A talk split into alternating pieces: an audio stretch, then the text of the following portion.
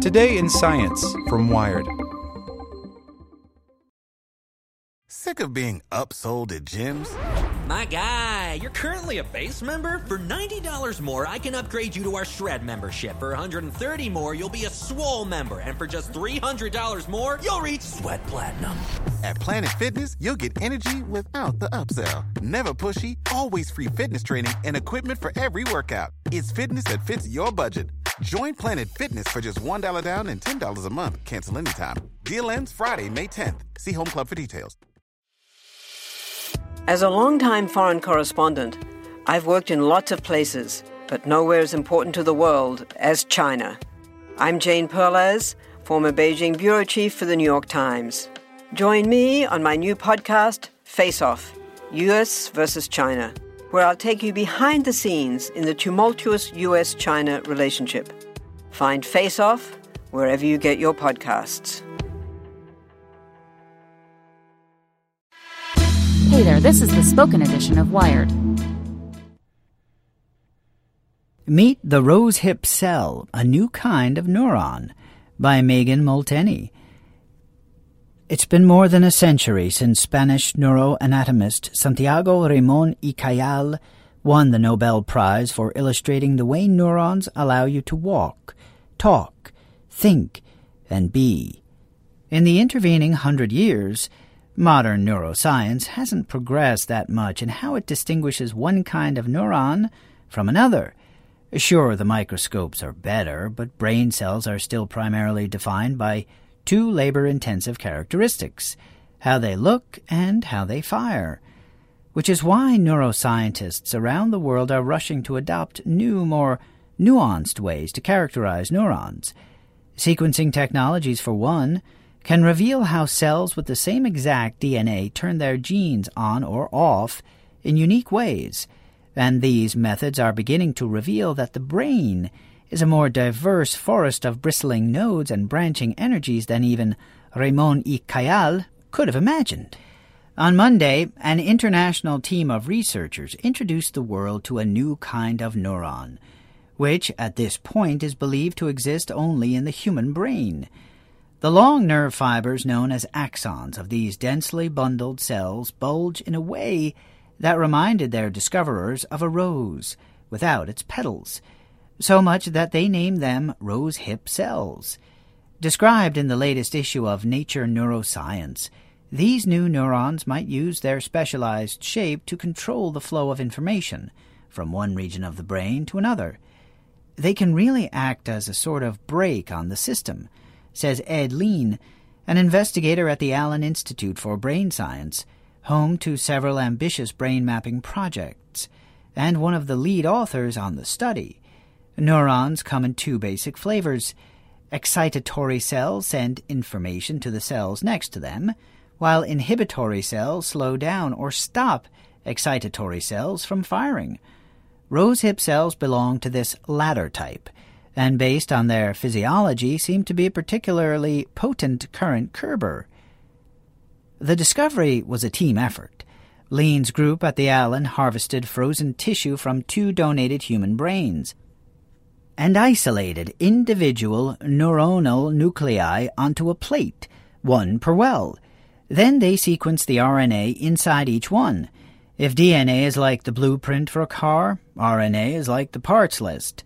Using clustering algorithms, the researchers identified several unique gene expression patterns and matched them to 16 different cell types 11 inhibitory neurons, 1 excitatory neuron, and 4 non neural cells.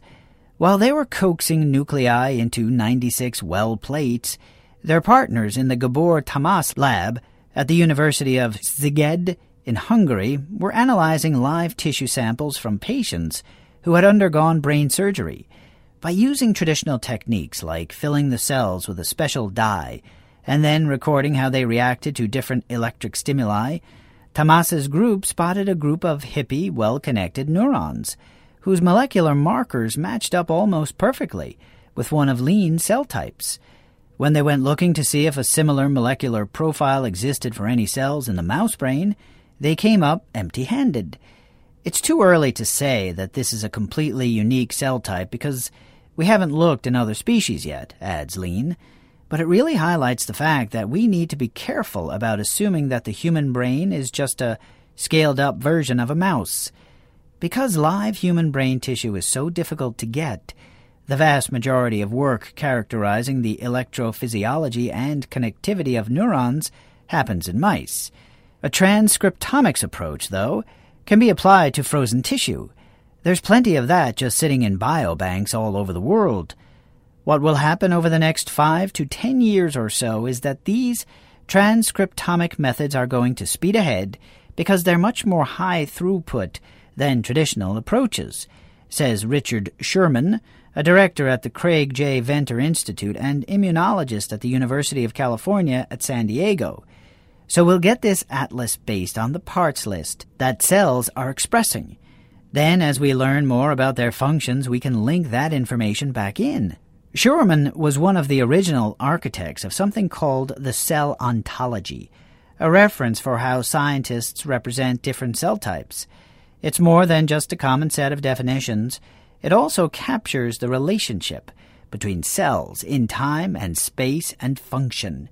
Now that scientists are letting cells define themselves by the genes they turn on and off, he's working to create a cellopedia for this new era. That movement extends beyond neuroscience. In October 2016, hundreds of scientists across the globe banded together to launch the Human Cell Atlas, a massive project to compile transcriptomic data on all the cells in the human body to understand how they organize into tissues, how they talk to each other, how they age, and how things can go wrong.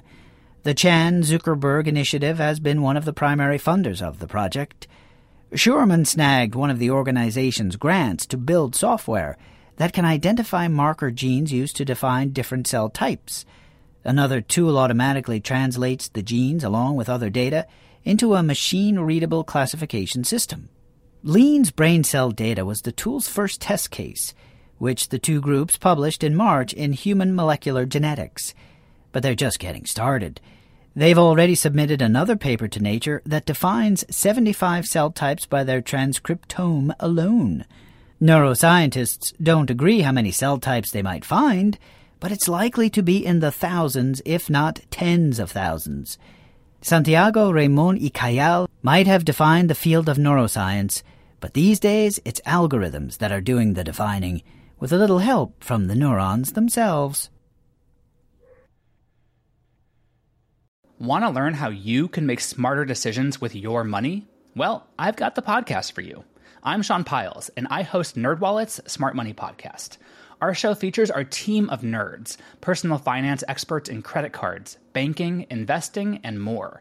And they'll help you make the most of your money while cutting through the clutter and misinformation in today's world of personal finance.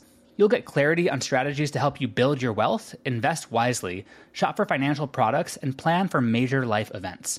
Listen to NerdWallet's Smart Money Podcast wherever you get your podcasts.